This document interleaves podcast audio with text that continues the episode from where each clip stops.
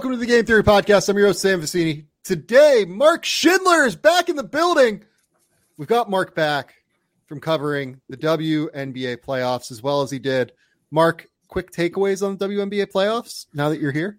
Uh, I think the Las Vegas Aces are the greatest basketball team I've ever watched. Um, it's truly nuts, man. Um, that's I think that that's my biggest takeaway to be completely honest with you. And I've watched a lot of basketball, watched a lot of great teams. Um, that team is special. That uh, I, have watched less WNBA than I wanted to this year, unfortunately. And when I did watch them, I was like, "Oh yeah, this team is fucking crazy good. Uh, they are absolutely absurd." And that A'ja Wilson is just like completely unbelievably impressive to me. Uh, yeah, the, player the best way to put it to to simplify it down. I'll have to link it in you know eventually, but there was uh there was one play I believe in game two, um, so still in Las Vegas, and it looked like New York was finally starting to get a little bit of traction. It started to score after struggling to score. Um, they hadn't really been able to find anything that was working defensively, and then finally they get okay. They get a stop. They get um, A'ja kind of gets gets a rough post entry, bobbles the ball a little bit, goes up in the air, and then she makes a quick DHO uh, flip pivot. There are like eight closeouts, eight successive closeouts by the Liberty off these swing passes, and then Chelsea Gray hits an off the dribble three from about 28 feet with the shot clock going off. Um, and I think that's the best way to describe the Aces. Like it really just you can defend them as well as you possibly can, and you just kind of hope they miss. Um, yeah, it was nuts. So we're going to talk a little bit about the NBA today. Instead, I wanted to give Mark just a chance to give us two minutes on what he learned throughout the WNBA season because Mark's back now. We're going to talk today about Philadelphia 76ers, what we've learned about them this season, what their direction is moving forward. I felt like in the Harden deal breakdown, I probably gave the 76ers just a little bit of the short shrift just because I was talking to Law Murray. Law is more of a Clippers based writer, obviously. And I wanted to focus a little bit more on the Harden fit. I've also talked about that now yesterday with Jason Timpf. It's probably worth talking about what the 76ers have done so well this year, uh, the integration of Nick Nurse as a coach, and then where they go here moving forward because they have some assets now to be able to go and get a star. Then we're going to talk a little bit about Mark's beloved Indiana Pacers.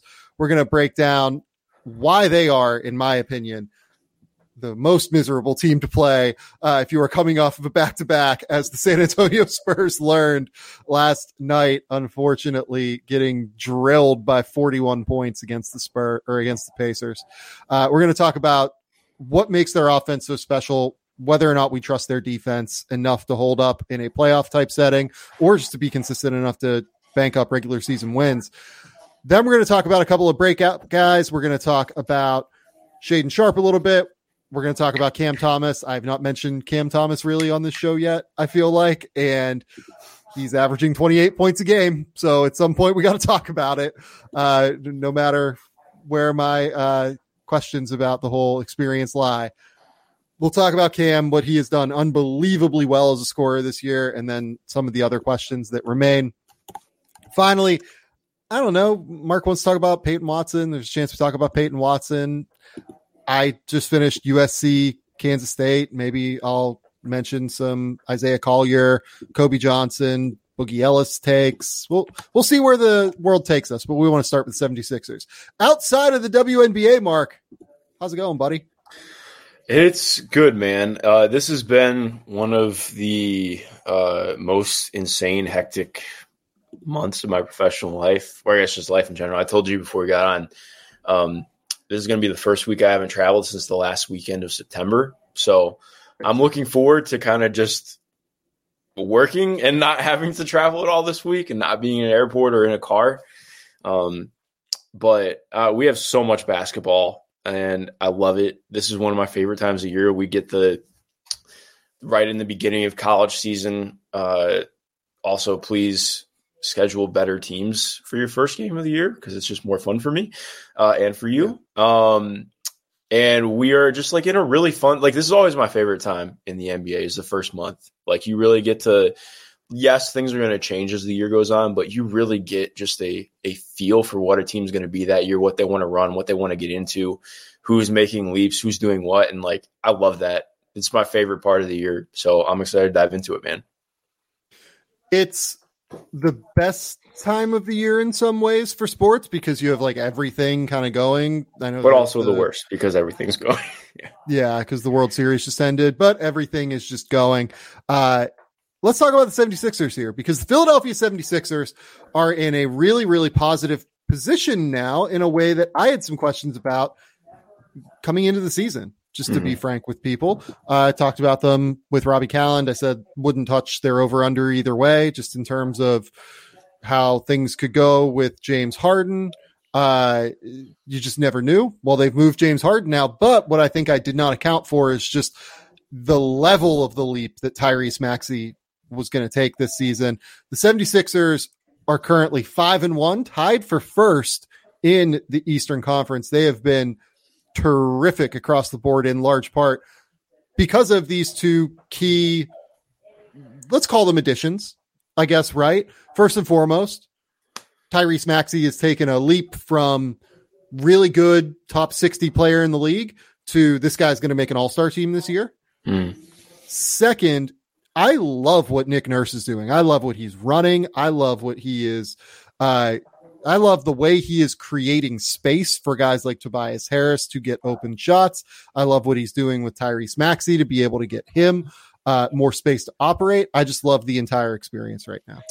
Yeah, um, I do want to throw in a quick caveat. Just per dunks and threes, um, our friends over at EPM, they are the, the Sixers are currently 24th in strength of schedule but I don't care. Um, to be honest, like I think, like it, it matters, but I think exactly what you're hitting on. So much this is process stuff for me. Like I do think that yes, you can point out schedule, but also like what they're doing matters because exactly like you mentioned, what's been the biggest thing is Joel Embiid's passing. Like I think we've always seen, especially you know the last two years, we've seen those those growths from him. And it's not that I think he's made some giant leap as a passer this year. I think they're just giving him different opportunities, different looks. The floor looks different. Um, there were a lot of really good merits between the Harden and Embiid pairing, but one of the issues always became in the half court. What happens when people load up on Joel and we can't get him the ball? What Nick Nurse has done is said, okay, Joel is going to just initiate the offense from the perimeter for us a lot of times if he's not in the post. And honestly, like if I need to check the numbers. It feels like it's been probably the lowest post up year for him that I can think of. Um, and it's worked swimmingly because he has the entire defense right in front of him. He can see everything. When you have the ball in his hands and you're drawing out the defense too, that opens up cutting lanes in a different way. You can't just lay off of him. Um, and I love what that's done because even then, I, I, I, it wasn't anything that you and I talked about, but I believe you tweeted about it or I just heard you talking about it on the pod at one point, but like they're just playing the, the offense so much farther out. Like they're setting these screens for Maxey like five feet beyond the three point line to get the most out of his ability to get downhill. And that just, just the the pairing that they've been able to put together with them has been really fun because um, I think just seeing this team go in a different direction while still having a lot of the same pieces and, and just kind of reinventing things on the fly has been really fun to watch and also felt really effective. Like it, like you mentioned with Maxey, this has been a very legit leap, and obviously we'll get into that more. But um, yeah, I think to me that just again like how Embiid's been utilized has been my favorite part to start the year. So 2020 to 20, so the 2020 2021 season, Joel Embiid, according to Synergy, 9.2 post possessions per uh, game. 2021 22, 7.8. Last season, that actually dropped down to 4.8. And okay. then this season, he's down to four. So, oh, we are steadily trickling down in that way. He is absolutely taking less post possessions, which I think is a really, really critical, critical thing to state. And I love what you brought up in terms of utilizing him more in that way because where I think he has struggled previously in dealing with doubles is more on the block than anything. Mm-hmm. I think that he struggles to see those digs like down into his handle a lot of the time, and then it just kind of like throws him off a little bit. Yep. I love your point about the way that they have operated in ball screens so far. they're running a lot of empty side actions with him and Tyrese, and they've done a really good job as well of finding ways for Joel to get into the middle of the court, particularly. Whereas you said he is facing all of the action. He can either turn that into a post up, he can hit like a quick little uh, pass, like on a kick out or to a cutter or something like that. And on top of it, the thing that I've been most impressed with, I think, has been the synergy between Tyrese Maxey and Joel Embiid in those ball screens in terms of timing on pocket passes and timings in rolls, because that can be actually a really, really challenging thing to talk about and figure out. I mentioned this yesterday on the podcast with Jason that if you go back and you remember early on when James Harden got there with Joel Embiid, it took them like a little bit of time to figure out that timing, that synergy. Tyrese and Joel have played together for a long time now, but they haven't run like a crazy amount of ball screens together. Certainly not where it's the primary centerpiece of their offense. The fact that they have this synergy already is what really, really stands out. Uh, that they have that timing down, particularly on that pocket pass to get Joel in the middle of the court where he can just make things happen. Yeah, no, I agree. And I think on top of that, too, um, just the overall comfortability for Maxey on his pull up has been huge too. Um, like I think in general, like that's been an improvement of late, but like this year, I think that's really popped. Like his release just seems a little bit more snappier. He seems more comfortable getting it off. And when you're talking about somebody taking on as much usage as uh, more of a primary ball ha- ball handler for them, that's been massive in in what you're talking about with what this can be. Because even if you like, I mean, James is a better passer I think you know James is one of the five best passers on planet Earth. But like when you look at top down, what you can when you combine the gravity of what Maxey can do as a downhill force along with the pull up on top of what Joel brings, I think this is more lethal than what we saw with with him and Harden, or has the potential I, to be. I think it is, and I think a piece of that is a the spacing around them, and b yep. I think it's James. Yes, is a great passer, but things tend to be on James's terms a little bit more. Yeah. Uh, and this isn't a bad thing when you're like an MB, MVP caliber player, right? Like that totally makes sense for it to be on your terms. But Tyrese plays just like a more direct brand of basketball than what James does. Like he is attacking, he's making quick decisions, and he's moving it. Like if the shot isn't there, it's going to somebody else. If the shot is there, he's going to pull up. If the pocket pass is there, he's going to get it to Joel. And he's still developing that. Like he's still learning how to read like the third level of the defense as he comes off of that ball screen. Like he's still learning how to read the backside for sure. It's going to take him some time. But it's the directness and the quickness that I think everything is happening as well that's making it much much more appealing to watch and also I think a little bit more effective with Philly. Yeah, and I think you make such a great point. Not to go on like a, a, giant tangent, but I think one of the things that was really key for me in starting to understand and pick apart passing outside of just assists was like, and it's not to like denigrate Dame as a passer, but I used to think, you know, because Dame was always top five in assists or whatever. Like, oh, well, Dame's like one of the best passers in the world. And I think it's such an important point in looking at the importance of scoring gravity and how you're getting to it and what that opens up as a playmaker. Because, like you mentioned with James, great at those cross court whips and finding things out of you know playing out of tight space, but at the same point, you're still playing out of tight space against a pretty set defense. With Maxey, like okay, it's like you're hitting with a hammer going 100 miles an hour, and he's got all these things and reads ironed out. And yes, they're more basic reads, but it's like okay, if a team has to sell out two to the ball with what Max is getting out, those reads are going to be there. Those things are going to be there. And it's there consistently. And when you have what he's doing as a scorer right now, on top of all that, that's it's a more consistent read that I think this team can rely on in the half court. I completely agree with you. On top of that, I think another piece of it that's happening is because of that initial action that you're seeing at the top, where Joel is away from the rim, he's not posting as much. I think what Nick Nurse is doing to play off of that as well is he's creating opportunities for guys to 45 cut from the weak side, to baseline cut from the weak side, to create easier buckets for guys like Kelly Oubre, for guys like Tobias Harris. It's made life really quite easy for them offensively. And look, like, again, let's acknowledge the schedule here on some level, right? Like they got the Raptors twice. They got uh, a Bucks team that was a total just sham of a defense at that point. They had no idea what they were doing defensively. Uh, Adrian Griffin has since switched back to a drop scheme.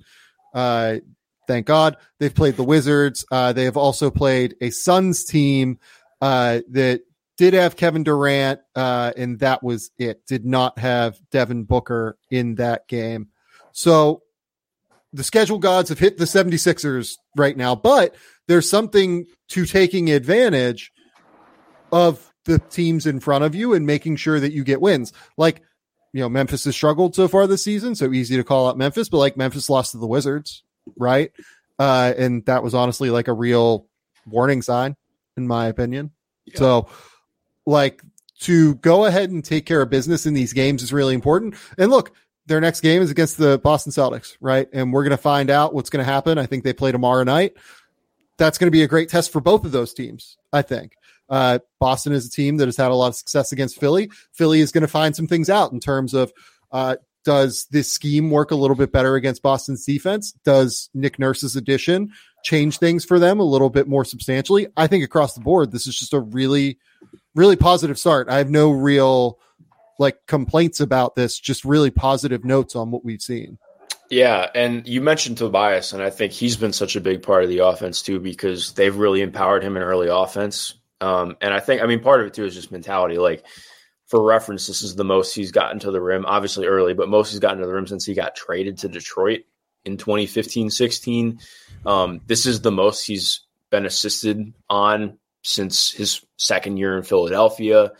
Um, and it just, you feel it. Like, you feel the way he's moving within the flow of the offense. You feel it with the quickness and force that he's playing with, which is just not something we're used to saying with Tobias. Like, he's still a very good player, but like, this is the best version of Tobias when you get him like, okay, I'm six nine, I can handle and I can attack.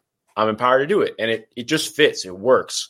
Um, and I've really enjoyed watching that. But then you know, we hit on Kelly a little bit too. Um, we can definitely talk about the defense. Like I think the defense has been about the same. Like I think he's bought into being active, but there are obviously still going to be quite a few flaws within Kelly's defensive game. But I think when you talk about what he brings offensively, like this is for me, if what we get from Kelly carries on the whole season, this is just such a, a home run for what they did. Like I was, I remember when we talked about this the day after the signing happened. Like I thought, okay, it's Kelly Oubre on a minimum. Like if this works, it works. If it doesn't, it doesn't.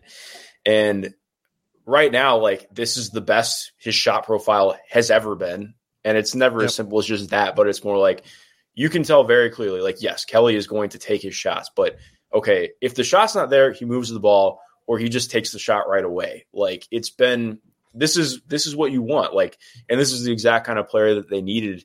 As much as I love PJ Tucker's defense, like I think it's just continued to go underrated how much he has hurt them offensively at times.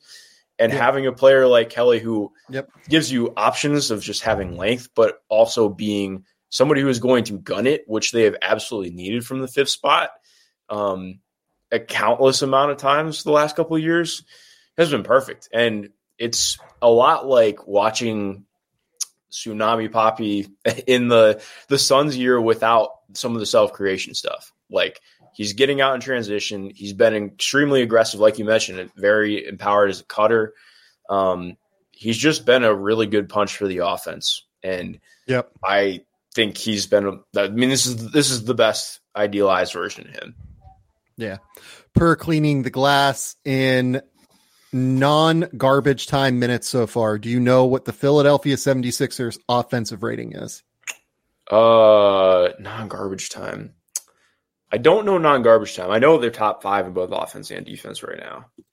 Yeah, they are 123.3. Pretty good. Uh, points per 100 possessions in non garbage time minutes right now. Uh, that is first in the league by two points over Indiana, two and a half points over Boston. Uh, Boston right now has a top three defense in both metrics. Uh, just absolutely ridiculous. They are, uh, these are the two best point differential teams in the league, Boston and Philadelphia right now. Boston's beating teams by 16 and a half, uh, points per 100 possessions in non garbage time minutes. Philadelphia beating teams by 15 points per uh, 100 possessions in non garbage time minutes. It's going to be a great game on Wednesday. Really, really excited to see both of these teams play. But let's talk about what happens beyond Wednesday now, because this is the most. I, I don't, I mean, maybe this is unfair to 76ers fans, but I feel like this is what most 76ers fans are waiting for is to try and find out what does Philadelphia do with all of these assets they've accumulated? What I said on the night that the James Harden deal got done was that I think they will be patient and I think that they will wait until the exact right person that they want to come along comes along. And if that means the off season, great. If that means in season, great. In season, the advantage is that like let's throw out a name, right? Like if they go get OG Anunoby from the Toronto Raptors because the Raptors decide to rebuild around Scottie Barnes. You get the ability to have OG Anunoby's bird rights and then potentially be able to retain Tobias Harris, etc., around this team, D'Anthony Melton's cap hold, everything like that, without eating into your cap space this summer. If you wait until the summer, you could potentially have a situation where you get different players available. Kawhi Leonard and Paul George are free agents this offseason. Uh, you know, a number, Klay Thompson's a free agent. I don't think Klay's leaving Golden State, but you guys understand what I'm saying when I say that there are different options available potentially if they wait. What type of player do you think the Philadelphia 76ers should be looking for here, Mark, to mix with Tyrese Maxey and Joel Embiid? Honestly, I think I still want to see them try and be active this year to make it happen because I think when we talk about where Maxey's at right now, like if and, and this is all stuff like this isn't just a hot start. Like, yes, he's shooting 50, 40, 90, but I think I'm pretty confident saying he's a 40% three point shooter. 45, okay, that's that's a different story. Yep. But like agree. When when we're talking about where he's at right now and what Joel is at. Like when you have two players like that, I just think with what is obviously, you know, this the next couple games against top flight opponents will be important for like gauging some of that stuff. But uh, I mean, I just look up and down everything. Like watching the Wizards game, I texted one of my friends who's a Sixers fan. I was like, Nick Batum is the best forward that Joel Embiid's played with since the, the not named Tobias Harris since they like traded Robert Covington to Minnesota. It feels like it's got to be close. Like obviously you can mention Ben and whatever, um, but like it, it, I think when you're just talking about in general what the supporting cast is, um, I think to me what's missing that I would like to see. I feel like as much as I like Anthony Melton, I still feel that he's overstretched as as a as a starter on a on a team with real title contention aspirations, with or I should say with potential title contention aspirations. He does awesome things, but I still think that the overall decision making and um, actual scoring ability and and just kind of streakiness of his shot is a real question for me. But I think like if you can put to get like I'm not even saying he needs to be an all-star level player. Like I think if you get like a legitimate starter who can hold up on defense with a little bit of size at the two that can run some secondary stuff, then I feel as good as I did about last year's team in terms of making a run before the playoffs happen, I should say. Um so I like I don't know. I, I think it's a, a very interesting balance of like, do we want to keep things open for free agency and test that, or do we want to say, hey, all these other teams are in flux and still figuring shit this out out this year too. Do we want to give Milwaukee another offseason to kind of get this piece together around Dame and, and Giannis? And like obviously you can't just yeah. focus on what other teams are doing, but I do think it is part of the equation when you're talking about like we don't want Joel to leave. Like we need to prove to him we are here to win, like that he can be a winner here. Um obviously part of that comes down to him in the playoffs as well. But like I think I don't know. I feel optimistic about this, and I know you know me. I'm a very optimistic person, but um, I, I, I like this group.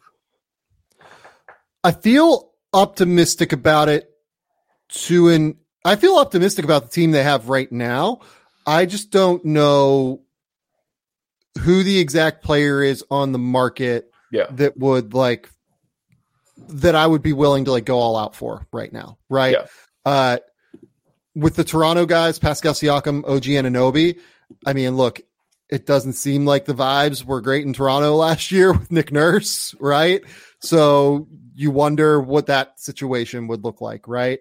Uh, for you know Zach LaVine, if the Bulls blow this thing up, DeMar DeRozan, if the Bulls blow this thing up, I don't know if they solve enough problems for what this Philly team like should be looking for from a you know defensive wing, shooting, maybe some secondary playmaking creation problem, given what the price point I think would be for somebody like a Zach LaVine, right?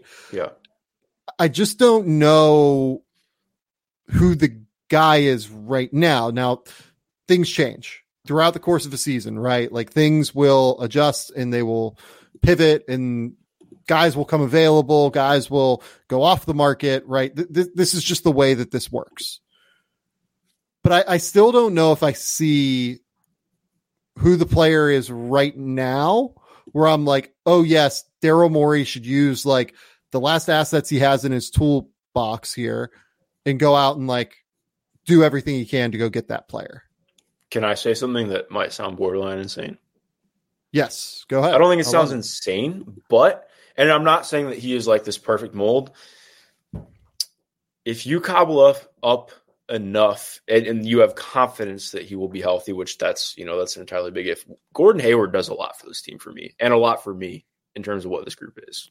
Um, again, you're asking a lot yeah. for him to be healthy, but I think if you can factor in the idea of like, okay, we're asking him, we're not asking him to be a star on this team, we're asking him to be like our third or fourth option, more fourth, honestly, when you're talking about it. Just be a connected wing, be able to hit open shots, and be active on defense. Um, I don't think it's perfect, but I think when you talk about just making something happen, what I think the issue becomes, okay, well, what salary you're sending out? Um, but he's on an expiring. Oh, that, that's the the salary's easy because he's at like thirty and they have Batum, they have Marcus Morris still. Uh, oh, I forgot. Yeah, They deal. actually have they can big deal with that. Yeah, they they can just like send expirings anywhere they want at this point. Then I legitimately like I I wouldn't take that off the table if he's able to be healthy for the like if if if he doesn't have an injury leading up to you know whenever they would think about trading for him, I don't think it's insane. Um, because to me so, again, like looking up and down with like to like I just, just looking at this group again, it's not even about like Oubre, like Oubre is, I wouldn't even consider Oubre a neutral defender, to be honest. Um, I think when yeah. you look up and down, though, just watching a group that, like, what I what, what's always stood out about Nurse is just willingness to be a little bit funky.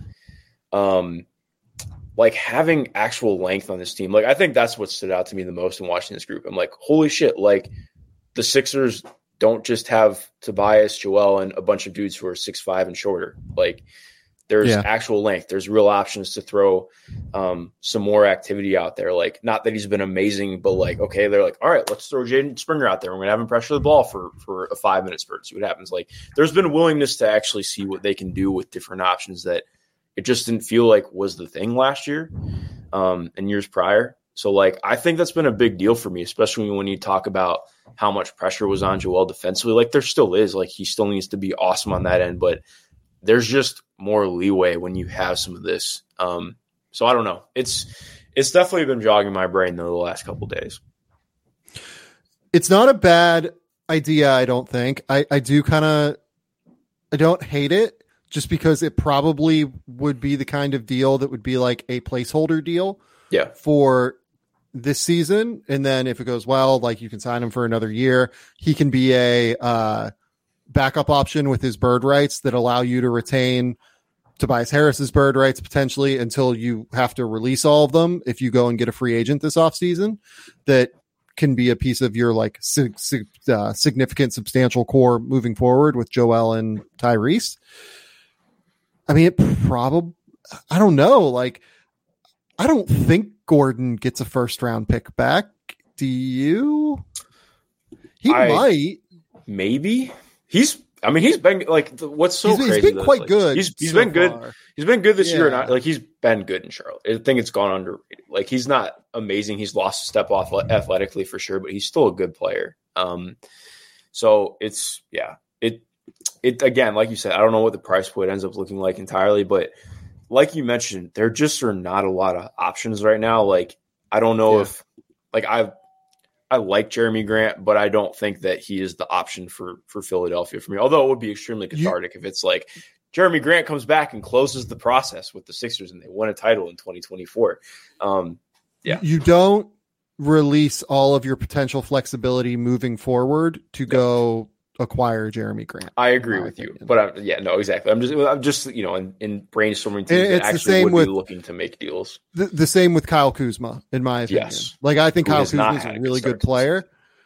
I, I, I think he's a really good player though, and like I think that you can make that work. Kuzma's been pretty good he's offensively been, too so far. Okay. It's just that their off their defense has been like unsustainably bad. It's but then I think they're going to break their the own record this year. To be yeah. honest, it's it's been horrific defensively. But Kuzma's Kuzma, also, I think, yeah, like let me. You look at his Kuzma's numbers, been good this year. Like, my bad. I I was I looked at his numbers completely incorrectly. I've only watched the yeah, twice this year, so. He's he's been okay. Look, he hasn't been like nobody on that team's been like great, and nobody's been good defensively. But like again, like I, to not belabor the point, like I don't think he should be an option for them. Really, the guy that like look, if Brooklyn decides to kind of move in a different direction, like everybody would be beating down the door for Mikal Bridges. Uh, and Mikal Bridges is like the ideal player to have between Joel Embiid and Tyrese Maxey. Mm-hmm. I, I'm just skeptical that they will move him. Yeah, and the price point would be so high too. Like why?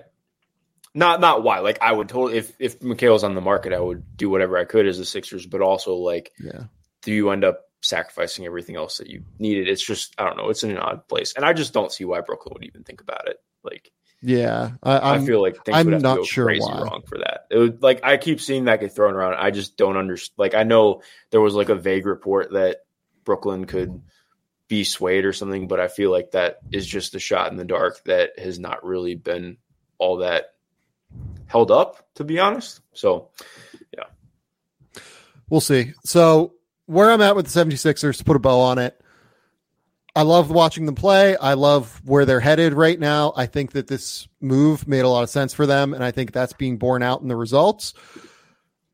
I am interested to see as they get to playing better teams what this looks like as well. But I think that they're probably going to have a real modicum of success here against good teams because their processes offensively, particularly, seem much better than what they've been and then we'll go from there. And in terms of the long term, they wait, they be patient, as Daryl Morey loves to be. He loves to take things as close to the deadline eh, for when they have to happen as he can and try to wring out as much value for his team as he can, which is really smart and really great decision making on his part. We'll see where it goes now, right? Mm-hmm. And maybe it's this off season, maybe it's at the trade deadline if somebody else comes free, but I, I don't see the name quite yet for yeah. them.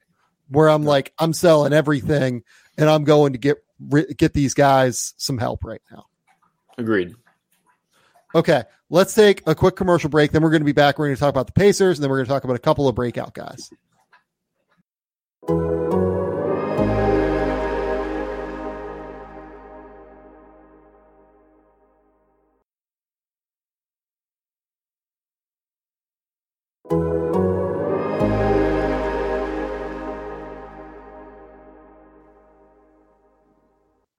Okay, let's dive into the Indiana Pacers.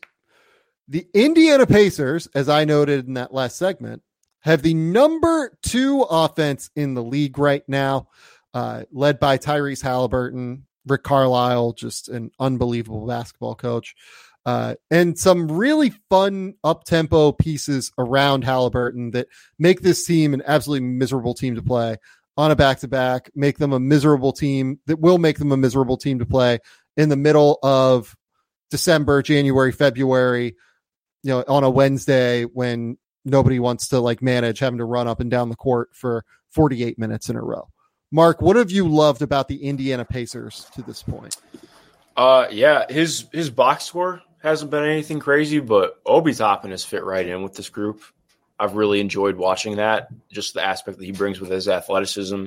Um, I think there, you know, there's still room to figure out some of the integration with him, but I've enjoyed that. Uh, as the other random shot, Aaron Nesmith, man, like I know that is again very random, but like he just continues to get a little bit better. And I think for him to have been kind of just a throw in, honestly, when when the trade for Malcolm Brogdon happened, like he's gone gone from being like he is. Don't get me wrong, he's still a little bit helter skelter off the dribble, but like he's becoming somebody who can actually attack closeouts. Who I wouldn't say is the movement shooter that some build him as, but has been somebody who can shoot off relocation and do a little bit. He's become like a really good screener. He's one of the few guys on the team that I trust to do much defensively. Um, he's just becoming like a solid rotation level player. Um, and I think somebody who maybe not necessarily in the future plans for Indiana, you know, past the next two or three years, but is like a real guy. Um, so I've enjoyed watching that play out. But mainly, I mean, dude, Tyrese Haliburton, like that 40 piece was an absolute blast to watch. Um, yeah. This offense, as it's humming, has been just uh, like it just feels like it never stops moving, which I love watching that. It's been kind of just a joy to watch on that end, um, especially when they get out in transition. Um, they are they are a very fun team, and I think you see like I mean, like you mentioned with where they're at offensive rating wise right now, it's very real. Like they've been doing this for two years now. Uh, this is year two, um, and I, I like the I like the base of what it is. I just not to like make it negative, but I, I, just have a lot of questions with what the rest of this looks like. I think that again, the foundation's interesting, but um, when we start talking about the Pacers taking that next step in the next few years, which again they're not trying to do right now, um, but I definitely um, have some questions. So they are four and three right now. They're fifth in the East. What I have loved is just generally a lot of the things you said in terms of the offensive execution. Tyrese Haliburton seems to have taken a real leap in terms of his pull up game. He is now capable of getting into his pull up with defenders like pretty tight up on him because while it looks funky and herky jerky and whatever you want to call it, his ball pickup is so quick into the shot now yep. that it's just really hard to contest him, even with how funky things look like through his base and through his legs. That while I still am so confused on how it works, it just works, and we have to acknowledge it. And I think one thing that throws off defenders is a lot of right-handed shooters when they're going to their right. This is something Tyrese Maxey actually really struggles with. He's not as good at, I mean, not as comfortable with it. Let's say when they're going to their right, they're not as comfortable shooting. If you look at a majority of Tyrese Maxey's pull ups, they're step backs to the left, right? Tyrese Haliburton can get to his step up going to his right. And I feel like that takes a lot of, it puts a lot of pressure on the defense. And I think it catches them by surprise a lot of the time because it's just really uncommon a little bit. Everything about his load into his shot is uncommon, including the fact that he's picking up the ball going from his right, going directly into his shooting pocket, and then just pulling up with such quickness from three. Yeah. And as a uh, as a side note that too, just his continued two man game with Miles Turner is a blast to watch. Like um, watching Miles continue to grow into like just this fantastic kind of like trebuchet on offense. Like he just gets the ball and guns it. Um, and you know he's gotten better at, at, making some of the swing passes and doing stuff off the bounce too. But it's just like um, has really figured out his fit in this system, and Tyrese and him have found a really good synergy together. That's been an aw- awesome to watch because I just was never quite sure Miles was going to hit this point as an offensive player. Um, so I yeah, there's there's been a lot of really fun things with this, and we didn't even mention, dude, Bruce Brown. Bruce Brown has been awesome. Like he's been kind of exactly what I envisioned, and he's been even better as a shooter. Uh, like again, it, we're short ways in. We'll see if it holds up, but has just been like a very good fit on this team in a way that I, you know, you could you could think about it and it, it made sense totally. But um, he's he's looked really good with this group. Well, and with Bruce Brown, Tyrese Haliburton, Aaron Nesmith, etc do you know what the top five guys right now in terms of minutes played per game for it's the Indiana jarring. Pacers are shooting from three? Uh, oh, I thought you just meant in terms of minutes, uh, because that's an entirely different story. But in terms of yeah, they are shooting insanely from three. I so Tyrese Haliburton is shooting forty percent from three. He's the lowest. Yeah. Bruce Brown is at forty five two. Miles Turner is at forty one four. Aaron Nesmith is at forty five two. Buddy Hield is at forty six two. I think the only two like truly sustainable numbers there are probably Hield and Haliburton. Yeah. So there might be a bit of a drop off, but then you look at like Ty or uh, Ben Mathurin shooting 23% from three and Andrew Nembhard is shooting 23% from three so far. You're probably going to get some upward reversion to the mean from those guys. I think this offense is just very sustainable. The way that they operate is very sustainable for the regular season. They get out, they run, they try and make life miserable on opposing teams by getting out on the break and trying to make things just so difficult to manage with how quickly they make decisions out there and with how well spaced the court is when they're out in transition. They spray to corners. They're just always ready to go. Do you buy the defense yet?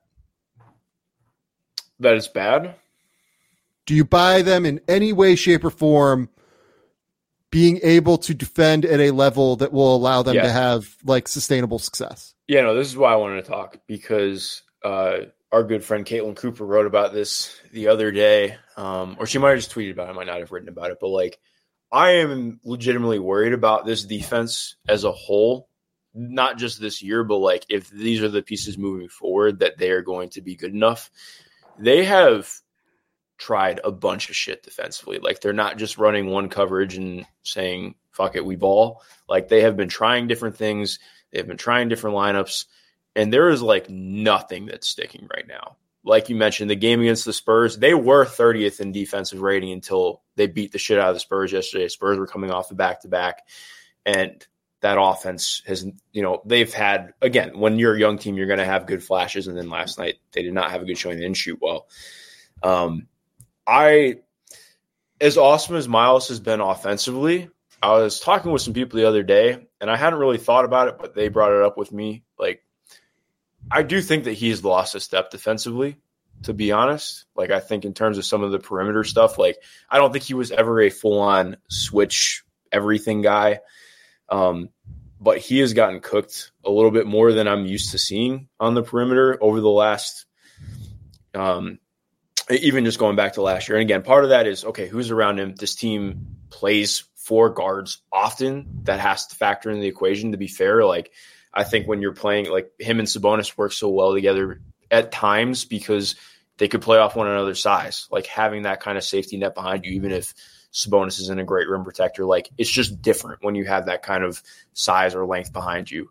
Um, so I do want to be fair with that, but in general, I do think that he is not somebody that is going to bolster them to just be an average defense. And there was a point in time where I do think he was good enough to do that. Um, again, part of it is what this group is, but I do think in terms of the mobility, I, I wonder about that because he has had some of the built up compound fractures in his foot. Um, I mean, stress fractures, not compound fractures. He's had some of the stress fractures built up. Obviously, dealt with some of that last year. Um, again, though, you look, Haliburton has not improved at all offensively to me, which has been frustrating to watch. It's definitely um, a big piece of it that goes under the radar when talking about Tyrese. yeah, the defense. The, never... he, has been like legitimately bad defensively in Indiana. I think a lot goes to like, well, he he goes for steals and plays hard off the ball. Yes, but he is rough on the ball, like very rough on the ball. A lot of the stuff where yes, he may get steals. It's a lot of gambling. I don't think it like there's a lot that is carried over from there was a projection of him coming out of Iowa State as like this multi-tool defender who yes he was small but he fights like that has not carried in the NBA for me. Other, I think there were some times in the, his rookie season where I felt there that was there, but as he's grown as an offensive player, I don't think that's carried the same. And he's been honest in saying that himself. Um, on top of that, too, now that Ben has not shot well, I think it's come out as well. Like Ben is an awful perimeter defender. Um, he is really bad off the ball. He's not good navigating screens. He really struggles to guard up. Um, he has a high, like he plays really high too, so he gets taken off the dribble yeah. easily. When the shots aren't falling, I think that stood out even more. Um, when you look again, when you look across the board, like I think Bruce is a really solid defender. He's not like you know an all in all all defense guy to me. Aaron, same thing with Aaron. Like I think Aaron does some really good things on the ball, but like when you look up and down, again, like I don't want to put this all on Miles. It's not my intention. It's more just like this roster is not built to be good defensively. I think that there are some things that they can do to be serviceable, but when you start talking about what the scrutiny needs to be at the next level, it's not there. And I know a lot have brought up like, well, what about Jarace? Jarace has not looked good yet in his minutes, and I think that's to be completely fine. Like it's early. I think we've seen more and more. Even lottery picks should take time in the G League. Like he was a young dude coming yep. out. He's a one and done. He Played at a very different system in Houston. I think we'll see a lot more of him later on in the year. Um, but I think again, like that's part of what we're talking about. They were, you know, when you're banking in relying on a a rookie to come in and be somebody who's a safety net for your defense, that's kind of a problem. So I am just really curious to see how they try and address this because again, like Obi competes and he I love his energy, but Obi's not a good defender. Like he gives you some size, but again, when you're talking about a team playing with this kind of pace, okay, well, what happens when the shots do start to not fall a little bit? And then teams are getting out off defensive rebounds even more against you than they have been currently because that could be a big problem for them. Um, i just generally don't feel positive about what this defense is right now or what it could be. So um, yeah i know if, if i was too harsh at all let me know but that's kind of where i'm at with everything right now no, I, I don't think you're too harsh. I think they're really struggling on defense, and I don't just even with the roster, I don't know what the answers are. Like other than get better. Well, I mean, like it's either you change the roster or the guys on the roster have to get better defensively, and there's a chance that could happen. Like yeah. Ben Mathurin has the tools to be a good defender. Like there, there's nothing wrong with Ben Mathurin's build. Like Tyrese Haliburton, God love him, he is very skinny, has kind of a high center of gravity, and probably does not have the tools to be an elite defender. He has the anticipation and the length to be one, but just athletically and in terms of his actual build, it's going to be hard for him to be a great defender. Ben Mathurin has the tools to be a good defender. He's strong, he's physical, he's explosive, he has quickness. Like there's no reason for him to not be able to defend at a reasonable level.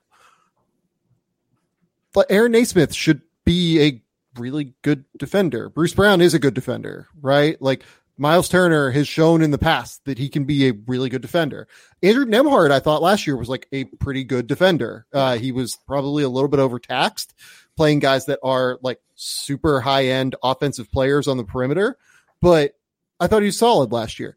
On some level, this is fucking simple to say, but like it's just kind of like you have to get better and play better if this is going to be your core. Yeah. No, I agree. Um, because again, like I want things to work out for him, but Isaiah Jackson is still just kind of like largely not a rotation player. Um, like there has not been a lot of trust there, and I think that's again like when you're talking about like I, I idealistically the idea is well maybe you can grow into that just has not pieced together yet. Um, Jalen Smith has honestly done really nice things as an offensive player this year, but still, like he is pretty raw in a lot of ways defensively. I don't think like he's somebody who can get blocked, but I wouldn't necessarily call him a rim protector. Um, he has a little bit of mobility, but he's not really a great switch defender. Um, but honestly, like that's where he's probably been best at is just when he's asked to switch because he's better at containing than he is at you know playing in a drop. And when you just start talking up and down about how many players are limited defensively on this team, it does bring up a lot of questions. Um, and then again, like to put it on the other hand, okay, well, what if it hits a point where the offense is just so good that it doesn't matter? I just don't necessarily believe in that. I think you have to be at such an insane level offensively, yeah. like, like I mean, like we're talking about with the Kings last year honestly. Like I think that's one like and to be fair, like this offense is currently better than the Kings offense, which I love early season small sample sizes. Um yeah. But like like we saw, like you have to have the and some kind of versatility. Even if you're not a great defensive team, you have to be good enough and versatile enough to have answers in the playoffs. This team isn't that.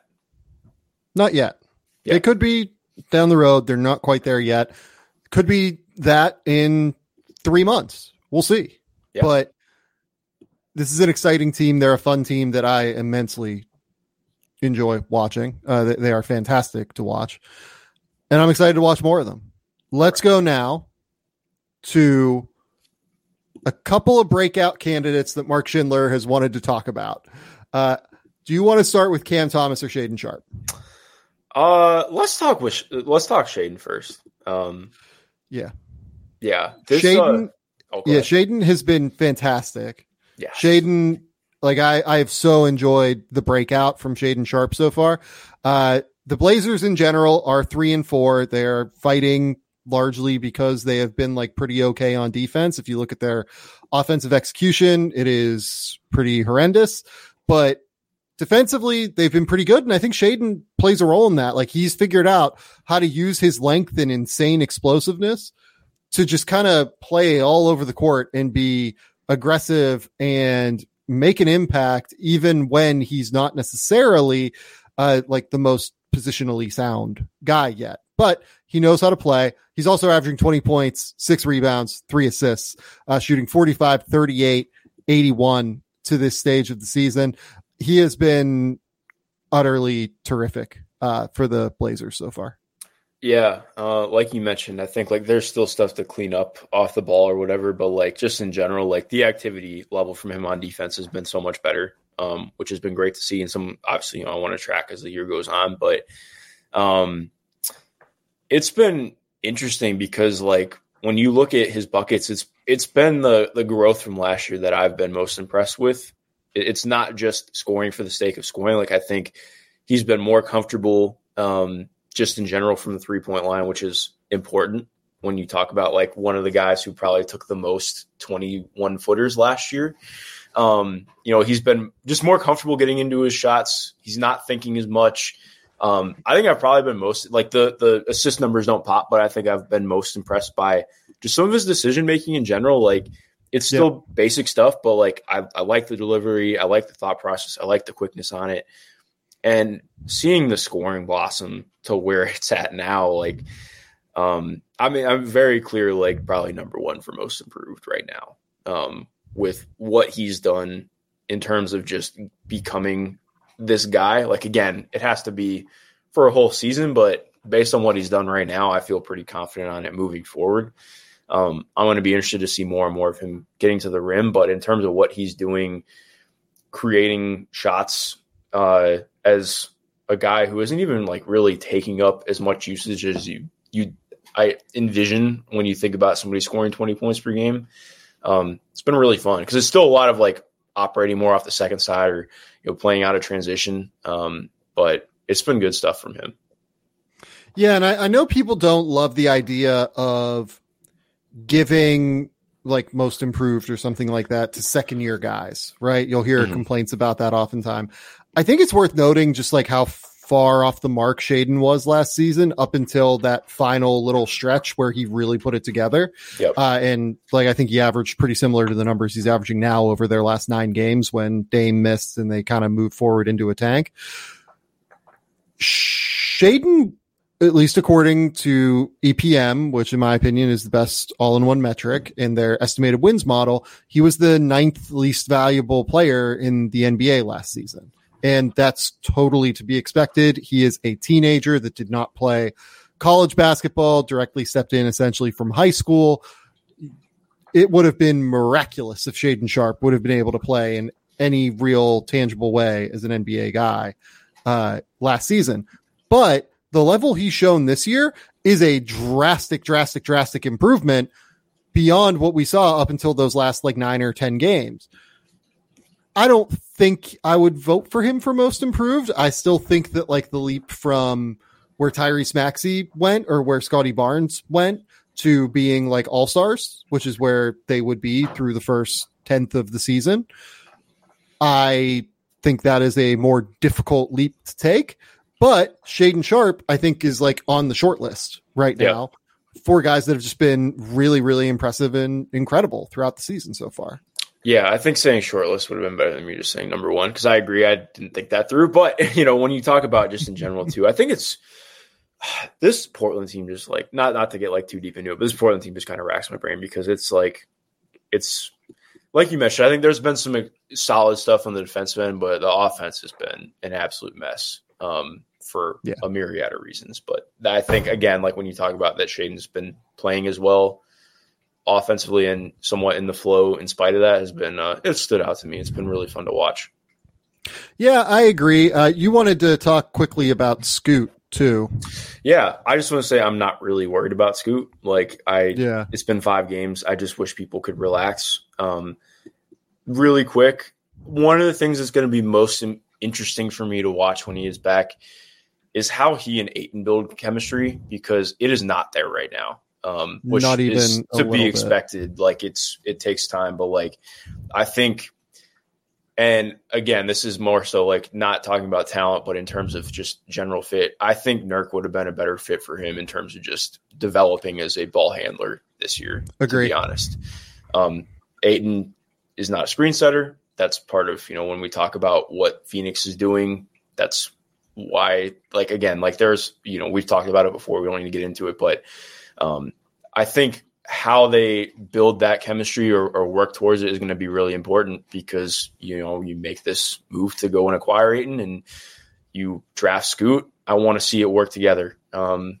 so we'll see on that because it's been a lot of Scoot just kind of having to play one on one with what the screens have been. So well, it, um, it's it's the screening and it's like the areas that DeAndre rolls into. DeAndre yeah. is definitely like a shortstop roller where it's not quite a short roll, but it's also not quite a roll all the way to the rim either. Like it feels like he's just rolling into that dead area of like between, let's call it, you know, right around the eight foot mark of the lane. And, you know, it's too far into the lane to actually take a pocket pass or a short roll pass that brings defenders.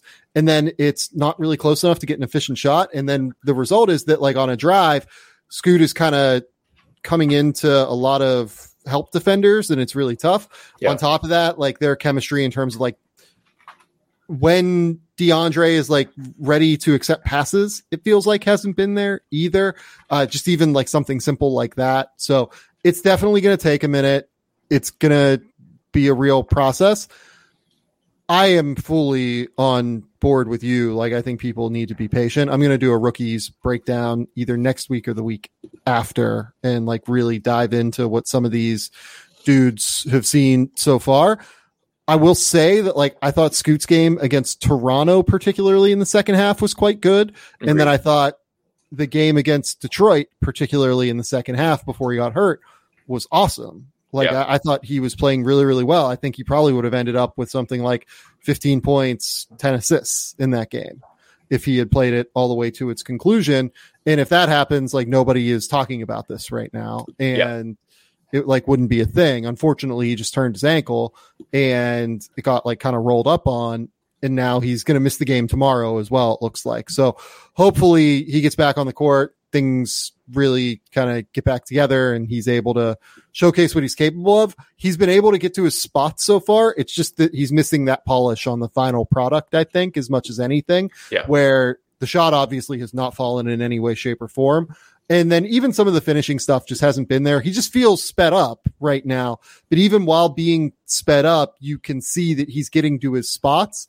Uh, it's just experience and there is no substitute for that on an NBA court, I, I think he's going to be fine. I'm not yes. real worried about this. Exactly. Yeah. No, I don't mean to feed into negativity. I just wanted to bring it up because I'm.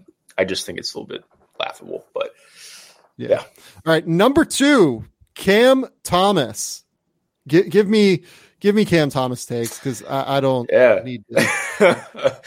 uh, I think if I remember correctly, I, I, believe I saw the stats somewhere. He has like the highest usage percentage with the lowest assist percentage um, ever if it if it holds up, currently at a 31.8 usage percentage with an 11.6 assist percentage. Um, but also only 4.5% turnover percentage, which is pretty damn good. Um, it's interesting because, like, obviously, do I think that Cam Thomas is going to be an all NBA player or somebody who should be leading a team? No, I don't think anybody worth their salt thinks that. But I think to me, and so much of what has been fun to watch with Brooklyn is like they kind of needed this from him. in in, a, in an extent. Like one of the biggest issues for Brooklyn last year after they made the trade, and then they ended up being kind of funky with Cam's minutes down the stretch.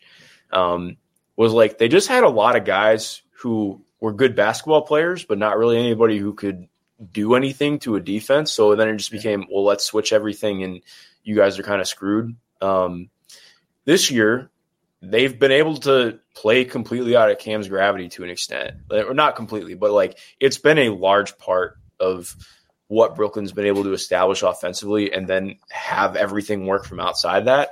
And like, hey, Dorian Finney-Smith has had an awesome start to the year because he can play off of that, and Mikal has looked really good because he's like Mikal's Mikal. But again, I think when you talk about this entire group together, like you need somebody who can score and be a willing scorer not just you know having five guys who are all like ideal connective players out on the court at the same time.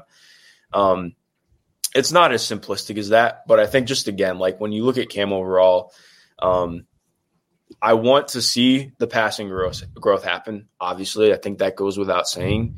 Um, but with how well he gets to the line still, um, and how effective he has been still, like it's been been really fun for me to watch. Uh, I know it's not for everybody, and again, not trying to say that it's perfect, but um, averaging a, a, clean almost 29 points per game on you know above league average true shooting is is not an easy feat to do. Um, so I am enjoying that. I am too. Uh, and ex- I am to an extent. Yeah.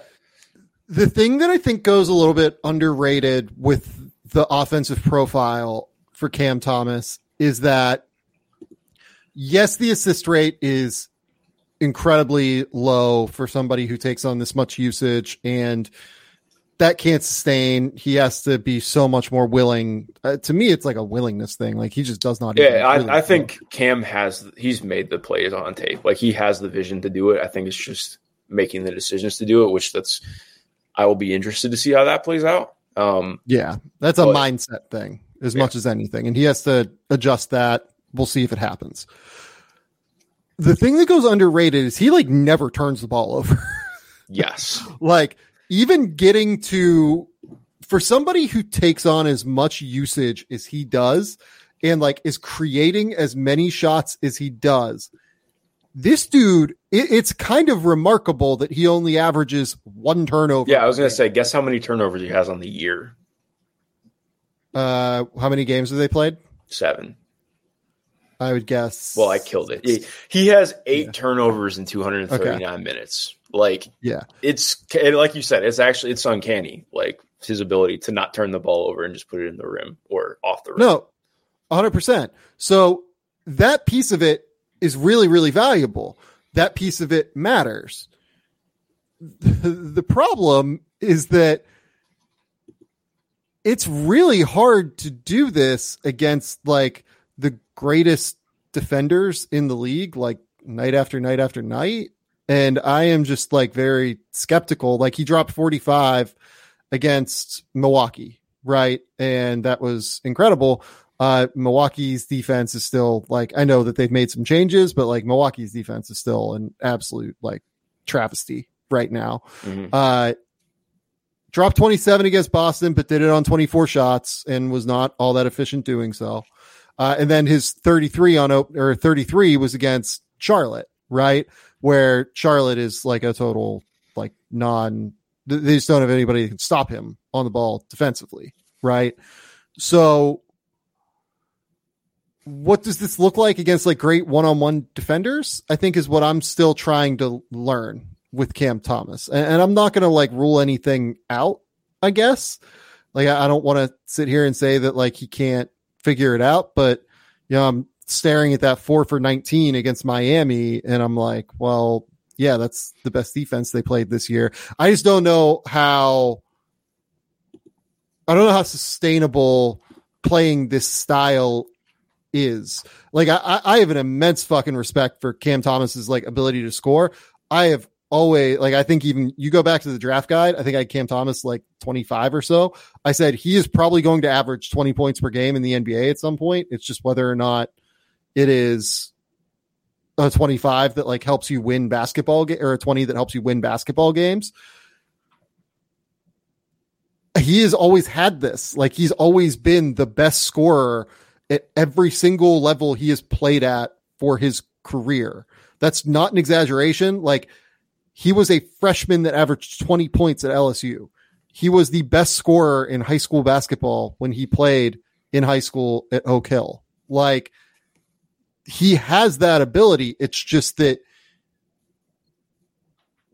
I, I like there's the idea that like with roster building that you can cover up deficiencies and like make things work around guys with somebody that like wants to handle the ball that much and not pass and like not play make I actually don't know how much you can do to like shore up the deficiencies when he's going to be on the ball and he's not going to pass. And like he has to be quite literally the best scorer in the NBA or like one of the five best scorers in the NBA for it to work.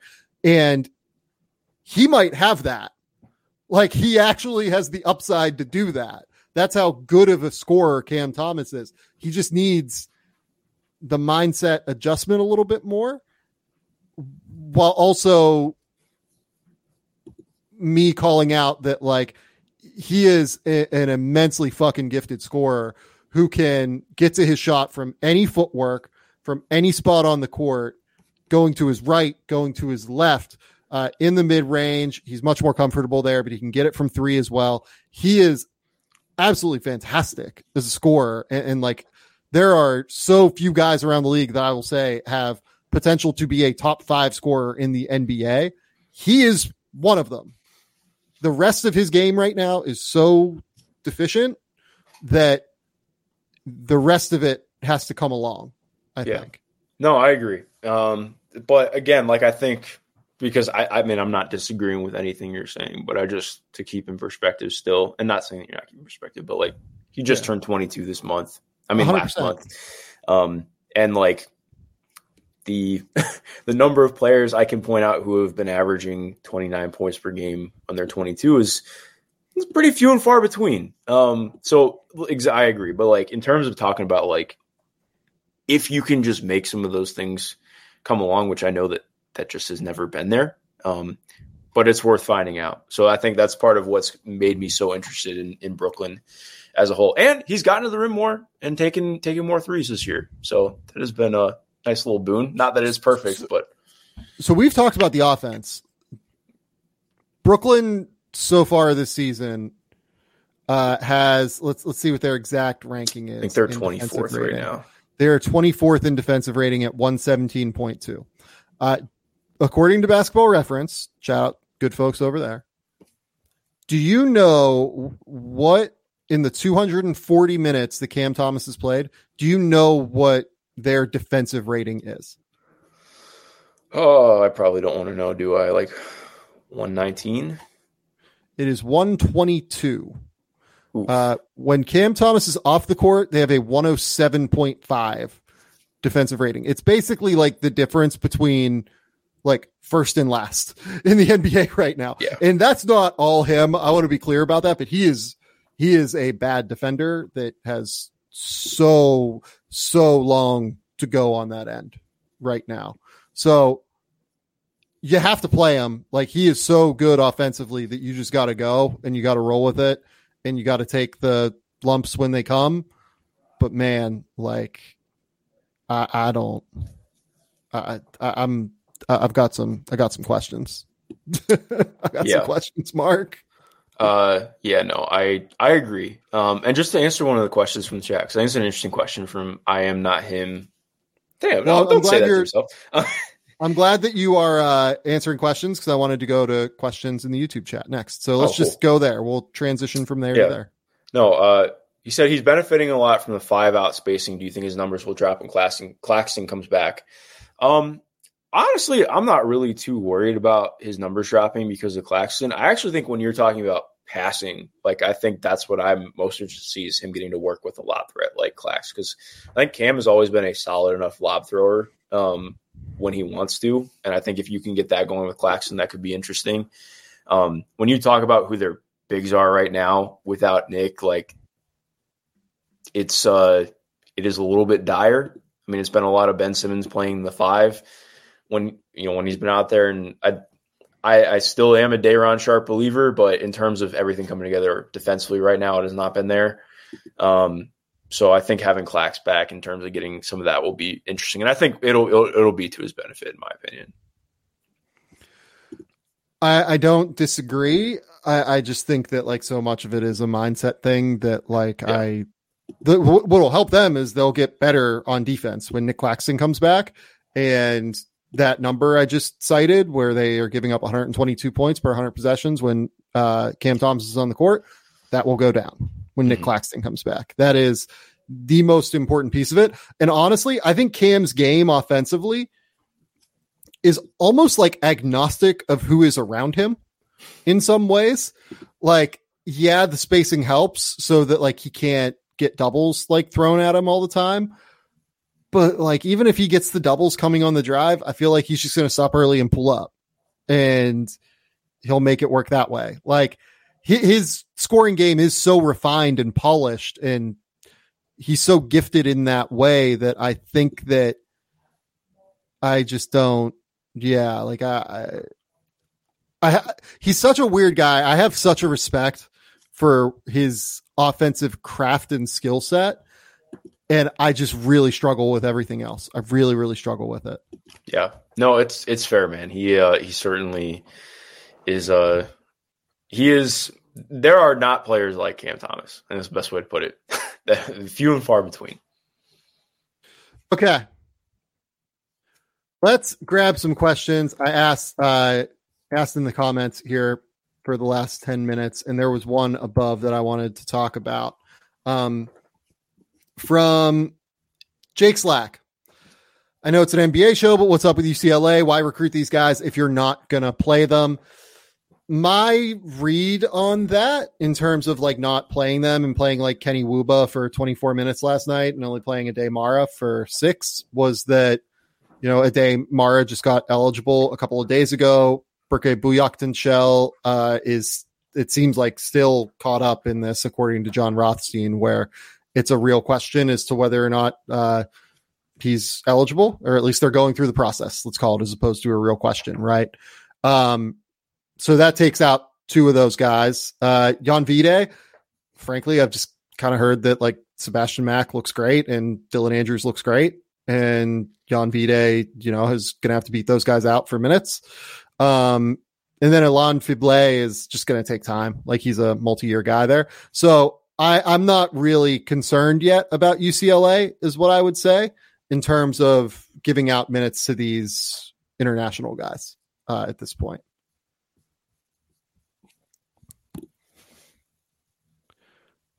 Next, I wanted to talk very quickly about USC Kansas State. Did you watch any of that game, Mark? I did not get to.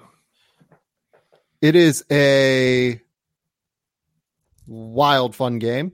Uh, Isaiah Collier going through contact has been absolutely unbelievable so far. Incredible yesterday, yeah.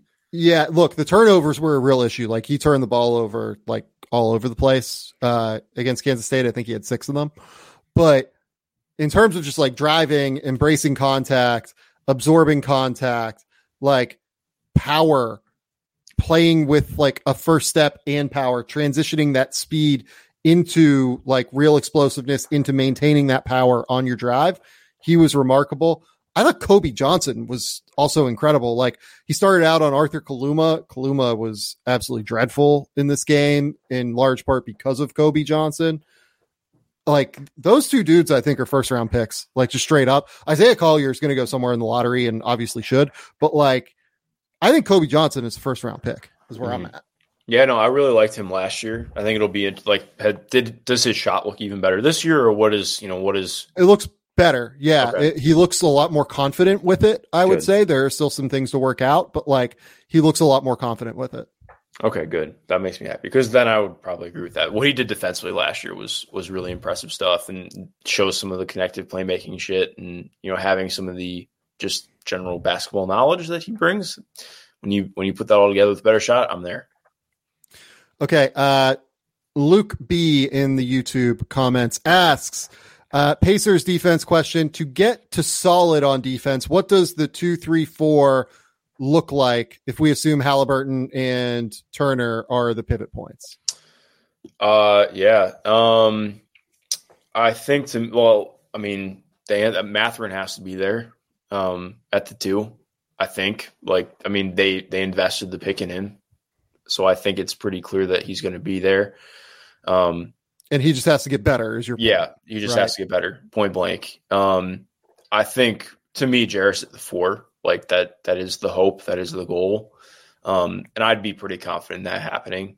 Um, I think the three is where it gets really interesting. Um, because when you start talking about like, okay, how who you know what kind of player do we need who covers for some of the deficiencies? Because I do think to me like I I would have a lot more confidence in dude, it's rough because like trying to think of like guys like Ben who have some of the struggles he does, like he's a lot like Jaylen Brown defensively, but he is not even as good as Jaylen was defensively coming out of Cal. Not that Jaylen was awesome, but like Jaylen at least had some of the stuff like on the ball. He used his length a lot better. He was just generally more active. I think like maybe in the ideal world, like Ben just becomes somebody who's good as a chaser because I just don't really know if I have confidence in him becoming a real point of attack defender with what he's been so far. So uh, to me, like I think the three has to be somebody like who is pretty switchable, who has some strength, um, who can take on probably the best defensive assignments every night. Because I just I strongly doubt that Ben's going to grow into that. So why is it just not Bruce Brown? And like at the three, like it could, but I, two, I just don't know if I view Bruce as a like. I mean, is Bruce the long term starter answer? Well, he's only there for one, maybe two years. Uh, yeah, I mean, I guess like, for this season, yeah, I think it's him so far too. But like, I, I don't know. Like, he seems like the perfect archetype for me. Like, I would want like somebody that I could use physical, like point of attack defense on guards, and as long as he maintains that quickness, like that makes a lot of sense. Uh, like 100%, like it's got to be Jarace, I think, at the four. Like he just lines up perfectly with everything they're looking for the interesting thing is if it's Bruce Brown is like the ideal guy, then maybe as Gregory Castillo says, like you can try and do some fun things with like OG Anunoby there, or like trying to fix the defense, you know, by getting somebody that's a little bit bigger who can play the three or can yep. slide down to the four, and then you can play like Bruce Brown, Ben Mathurin, you know, Haliburton lineups, right? Or yeah. things like that, right?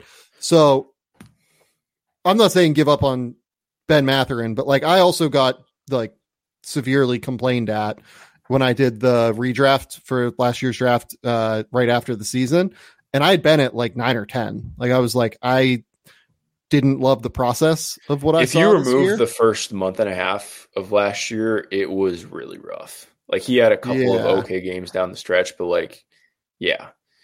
Um, but uh, going off that though, like I think part of like it's what's going to be really interesting for me with them is like because this is the first team to me at least in in my lifetime at least you know in watching since 2014 heavily like in depth this is the first group that is like really sold out to play four guard lineups pretty consistently i just yeah. don't think that that is a t- like i think that you can do that for stretches i don't think that can be like your 75% of your game. Like I think that there has to be at least an answer for somebody to come off the bench, or at least to, you have somebody who can be a spot starter that gives you additional length and opportunity. Like I think that it's a with like because when we're talking about how good the offense is with what they do with this group, I think that it's good enough to I mean like it's shown enough that I'm invested in seeing what that can look like.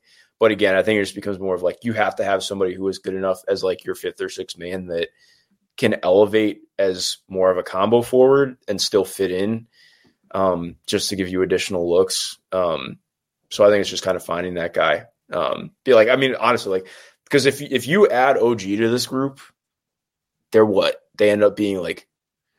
It's not that simplistic, but then I view them as at least like I don't think that they would be a bottom ten defense in the league if they were able to add OG Anunoby. Yeah, no, I agree. Depends what you they, they, up, Like that's the guy. yeah, them. like if you, I would give everything to get to to get OG on this team if I'm the Pacers because like even if he's not the the prototypical like 0.5 second guy. I think he fits in so much with what they would want to do. Yeah. And has the willingness as a shooter, can do some of the off the bounce game. Like that's the yeah, like you said, I, that is that is like if I am the Indiana Pacers, I have written on my proverbial whiteboard that gets screenshotted in the background, OG Anunoby at the top. So yeah, yeah. make it happen. Uh, a fun one here from Whoosh. Uh, who should the Bucks go and try to get to address the perimeter defense issue? Delon Wright? Question mark. Yes. I actually, I kind of like that. That's pretty good. That was my answer. Also, actually, yeah. uh, there. The, the, the weird part with the Wizards for me is like there are so many guys outside their starting lineup, or I mean, even some in the starting lineup too, where I'm just like, ah, it would be cool if they could like be a rotation player somewhere else. Like Corey yeah. Kispert is a good basketball player, and I would love to see a team go snag him. Not that I think Washington should just give him up for nothing, but yeah, Delon would do really good stuff for the Bucks. So, so here's the problem with this. Like the really. Hmm, I need to understand this a little bit better, maybe. But like, I think that functionally it might be a little bit difficult for them to get Delon right now, oh, unless they moved Connaughton, because Connaughton is his deal is three years still. Because it feels it feels difficult to me. What is Delon on? Is he on? Oh, it's like nine or ten. Yeah, it, it's eight, eight, eight point two expiring. Okay, that's not terrible. That's better than I thought, actually. Yeah, yeah. No, it's it's just going to be tough, I think, to go get him. Yeah, uh, because I don't think they have a. Uh, I don't believe that they have a exception that is that big either. I think that their biggest is from the. Oh no! No, no, no, no. I lied. They don't have an exception right now to be able to go get Delon. Um, but like if you did, I'm like trying to like formulate something together here. Like if you did something like some of these expi- I mean, like it'd have to be Connaughton, I think, to make this work. Like unless you did it'd have to be like a weird three for one and like the wizards just don't have that functionality so that would be really difficult, I think, to do. Yeah, no, I agree. Um, hmm. I do want to say though, Danny Avdija has had a nice season so far. I've enjoyed Deni Deni's Avdija. been fine. Yeah, Deni's yeah. been solid. I I am kind of tired of hearing the well, what if Deni shoots? I just I'll believe it when I see it. But um, I'll, I'll give I'll give one more name. By the way, uh, I, I really like Jordan Goodwin. Like I'm trying to think of like minimum guys that like you could theoretically do with this. Uh, I really like Jordan Goodwin uh, for Phoenix. You know, he was with Washington last year. I think Jordan Goodwin's like a really, really good defender. He's tough. He's physical. Like that could be an interesting name for them. That could be like their next like Jevon Carter like revival project kind of thing. Mm-hmm. No, that would be fun. I would just say I don't think the Sun should give him up, but I agree. Okay, uh, last question here. I thought I saw one earlier. Uh, what does Josh Giddey need to change? He's been terrible so far. Uh, Mark, give me give me some Giddey thoughts because I'm sure that you, like me, have watched a decent amount of the Oklahoma City Thunder to this point. Yeah. Um, I don't like. I don't want to say that it's anything like all that different. I think to me, this is more just like it's just been a tough shooting start to the season for him across the board. Um, that's really all I got. Like I know that's kind of lame answer. I still think he's been doing good things. It's just the shots haven't been falling for him. Um, agree. I uh I just like don't I don't think he shot it well. Like and like look, the defense is going to have to improve on some level, right? Like it's also worth noting that Josh is currently taking the second most shots on the Oklahoma City Thunder this season despite the fact that he is not as good well, as Jalen Williams been, and Chet Holmgren, frankly. Like I do want to say it's been t- they've tasked him with running a ton of the bench units, so it's been like okay, well, yeah. he's been tasked to figure it out. So like I agree, but I do think like that factors into it for me. Um, but yeah, I agree.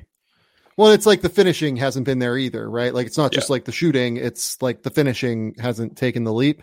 Uh, I, I do think he'll be fine. Like he's too smart, he's too big, he's too talented. Like he'll be fine by like game 20, I would guess. Hmm. Uh, hopefully starting tomorrow because my fantasy team needs it.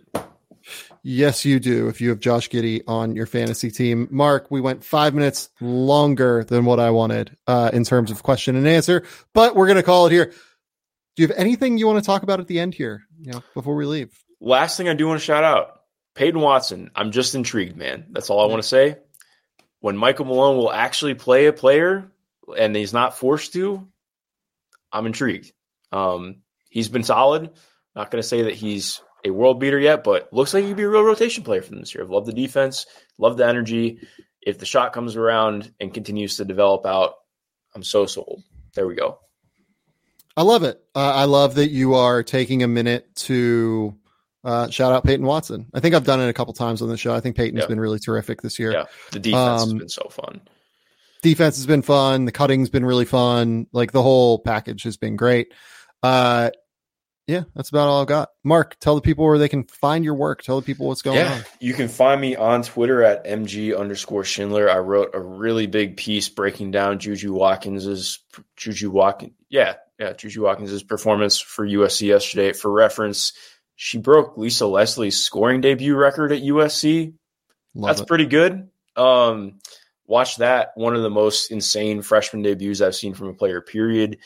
We'll have something coming on Ausar Thompson on Thursday. Um, actually, have something coming out on a prospect. I had a one on one sit down with them and watch the film with them yesterday, which will be really fun to watch as well. Um, a lot of stuff coming out. You can find me over again on Twitter. Uh, I work for Seven Star Digital doing all things basketball. So check it out. Go follow Mark. Mark is the best. Please go follow Mark's work. He does a fantastic job on both the men's and the women's side.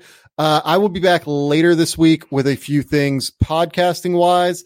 Uh, I will probably get Bryce into the mix here on Friday. I'm not sure yet. We will see. I have also, we're probably going to do a mock draft on Wednesday next week, something like that. So maybe Bryce will get a minute here to prepare for that. Um, we will see. It depends on what I decide I want to talk about mostly.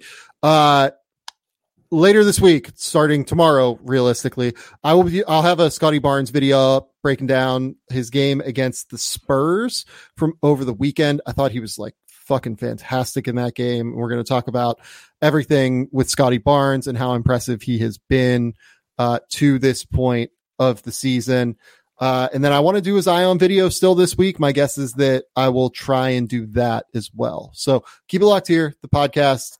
We'll have some fun. Go to the YouTube channel, subscribe there. Those breakdowns will be exclusive to the YouTube channel. Uh, that's about all I've got. So until next time, we will talk soon. Bye.